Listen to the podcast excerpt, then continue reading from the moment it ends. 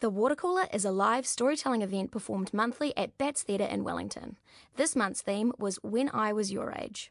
A small reminder that the stories were recorded live, so the language and themes may not be for everyone. Uther Dean is an award winning writer, storyteller, and theatre practitioner. His work has appeared in Sport, The Listener, Fishhead, Radio New Zealand, The Wireless, and The Pantograph Punch. He is one of the founders and creative co directors of My Accomplice Theatre Company. He currently is on the writing staff for Power Rangers. This is Uther's story. Can I get you all to please put your hands together for Uther Dean?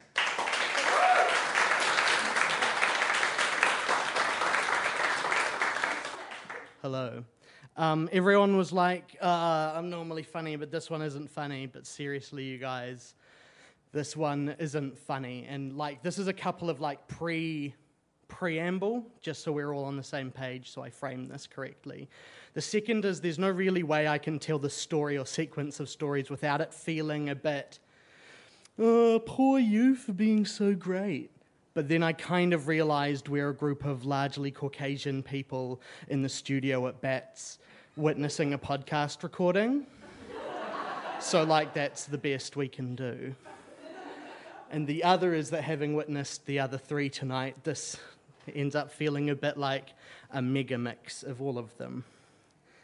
So I was showing my asshole to my stripper friends. I wish.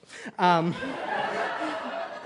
Uh, and my dad laughs the loudest. Um, with that in mind, the mega mix in mind, I'd like to start with an epigram. And the epigram is What if I'm only creative because my brain likes to cannibalize itself? Libby, like 20 minutes ago. This isn't really one story. Well, it isn't one story that happened once. It's one story that has happened to me over and over and over. And sometimes the story changes, and sometimes I change. But the first thing we've got to talk about is that I'm really great. In 2009, I started a theatre company called My Accomplice. We have a show that opens tomorrow called A Play About Space at Space Place. It's really good. Alex is in it, and he's really funny. But the most funny bit is every joke I wrote. and we did a show in the Fringe in 2010 called Sometimes I Don't Like Yellow, which was about, in ascending order of importance, cannibalism, pineapple, and killer robots. And it went kind of well. And this started a trend of happenings, this trend of stories that have happened in my life, which is that people will ask me to go for coffee with them and they'll ask for my advice on. Sometimes they'll be like, I've written a play, what do you think? Or they'll just be, a couple of times, someone once asked me, like, can we have coffee? And can you just teach me how to be creative? Um, and when that first person, when we had coffee, this is what I said to them. I said, just make a thing. It's so great. It's so much fun. You can do whatever you want, you can do anything. But because it's the first thing you make, you'll hate it. But we had a good first year, that company. We made a second show called Doors, Walls, and Also Silence, which was really a sequence of codes about how I hated my current flatmates. And by the end, three of the flatmates were dead. and I was the surviving one. I was represented as a cat. The year after that, we put on one show in the Fringe called Think of All the Fun You'll Find in the Rubber Room, which, to be as Caucasian as possible, was inspired by an episode of This American Life. But it did really well, and another person asked to have coffee for me to read their play. But things were getting a bit heavy because I'd just given up my only um, proper job I've kind of ever had in my life, which was because there's structure in all things, editing Salient. I say I gave it up. I applied for a second year and didn't get it. And if you've ever been humiliated in your life, I promise applying for the job you have and not getting it is worse. so things were dipping and I was really trying to be an artist, to live the artist's life, which meant kind of not doing much and calling it brainstorming. But they, I went for coffee and they said, How do I make a thing? And I said, You just make a thing. It's so much fun. You can do whatever. You can do anything because it's, but, but, but, because it's the first thing, you'll hate it. At the end of that year, I was in a restaging of a work, a play called Death and the Dream Life of Elephants. The first time we had done it, it was a dream life of elephants. And the second time we did it at Downstage, now the Hannah Playhouse, now a vacant husk across the road, it was a death without a dream life of elephants. And we tried to recover, we tried to make a show called A Play About Love, but that was much harder because when most trying to express that feeling in my life, I felt the least of it. And someone asked me, you know, you make plays. Read my play. Give me some advice. And I said, Yeah, make a play. You can do whatever. You can do anything. But, you know, because it's your first thing, no, you'll hate it. And then the year after that, I made a really good show with my friends called A Play About Space, return season. Tomorrow and next Wednesday, Space Place, fringe.co.nz. You should really come, it's excellent. And that was kind of going all right. But then I put this immense pressure of myself on putting a second work on that year.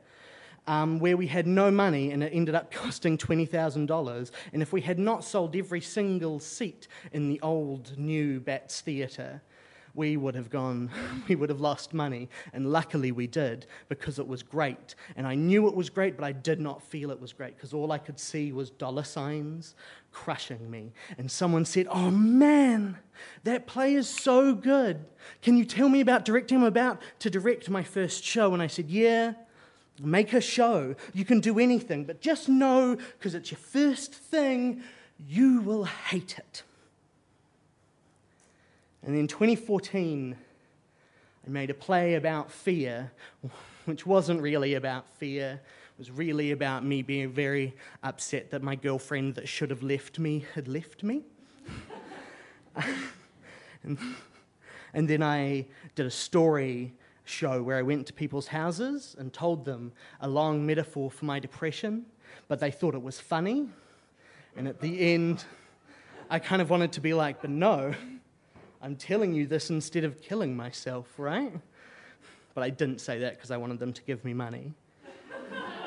And at the same time, the best thing that could ever have happened to me had happened. We had gotten the STAB Commission. If you don't know what that is, Creative New Zealand gives BATS $65,000 to give to a theatre show to put on, and we had that. We had resource. We ended our pitch with, You've seen what we can do for nothing. Now wonder what we could do with something. And so we decided to do a show that cost a quarter of a million dollars. And it nearly killed all of us. And the second draft of the script was two months late. This is a project I initiated working with on my best friend. The second draft of the script was two months late. I was late for myself because I spent three of those weeks not leaving my room except to get food and go to the bathroom. And sometimes, do you want to overshare? I did not leave the room to go to the bathroom. it was funny and it was terrible. And the show came out and it was all right. But that wasn't me. That was because I'd built a great support structure around myself and they had so, so saved me. I had got this great opportunity and it had succeeded despite myself. And someone saw the show and they came to me and they said, Man, the first half of that show was so good. And the second half was, all right. You should tell, I want to, I want to put, I've written my first play. What should I do? And I said, Look, Put on your show, but it's your first thing, but you should know that you'll hate it. And then this year, I say this year, I mean 2015, I had been commissioned by Young and Hungry to put on a play. And after the last time I talked about my depression and the feeling I wanted to kill myself and was kind of felt like I was screaming at the world, everyone had laughed. So instead, I wrote a play about someone deliberately making an end point in their laugh in their life. And what was worse, people did not find it funny. The worst possible thing happened, which is this Oh, Uther, hi, yeah, I saw your Young and Hungry show. Now, I don't care what other people are saying. I liked it. And someone asked me, this is the person who asked me, if what it was like, how to be creative. And we had coffee. And I just said, You'll hate it. And so then I just kind of stopped. And it dripped out of my life. And I moved to Auckland, where I do a real job. I live in Grey Lynn with a 40 minute commute. And it's a creative job. It's great. But it's, I'm there at 8. And now it's kind of white noised out. And I thought that would be terrible. But it's actually the solution. Because two weeks ago, someone messaged me on Facebook saying, Hey, I've written a play.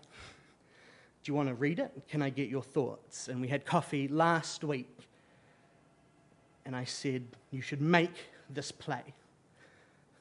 But because it's your first play, you're going to love it. Because you have to love every single moment of it. And that's the only way it can be worth anything. And you have to take this moment and own it in every moment going forward. Because it was then that I realized that whenever those people were speaking to me before their first work, I was not responding to them. I was not saying, when I was your age, I was just trying to talk to me in the past. I was trying to turn the conversation into a time machine, which is a piece of technology that still really irritatingly avoids us. I don't really know how to end this story.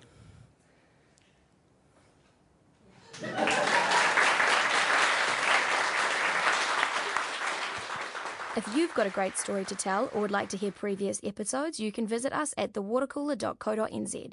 You can also find us on Facebook and Twitter. The episode is produced by Alice Brine, that's me, and also hosted by stand up comedian Alice Brine, who is also me, so make sure you get to the live show and come and see the magic happen. Also, I'll take this moment to pitch my show that I'm doing in this year's Comedy Festival as a 2016 Billy T nominee. My one hour long solo show is called Brinestorm, and it happens in both Auckland and Wellington, running over five nights in each city, mid April to mid May. Find out more info on facebook.com forward slash Alice Brine Comedian. This show would not be possible without our founder and director, Sarah Finnegan Walsh. Special thanks to Radio New Zealand and The Wireless for their continued support. This podcast was brought to you by New Zealand On Air. Join us next month for more stories from The Water Cooler.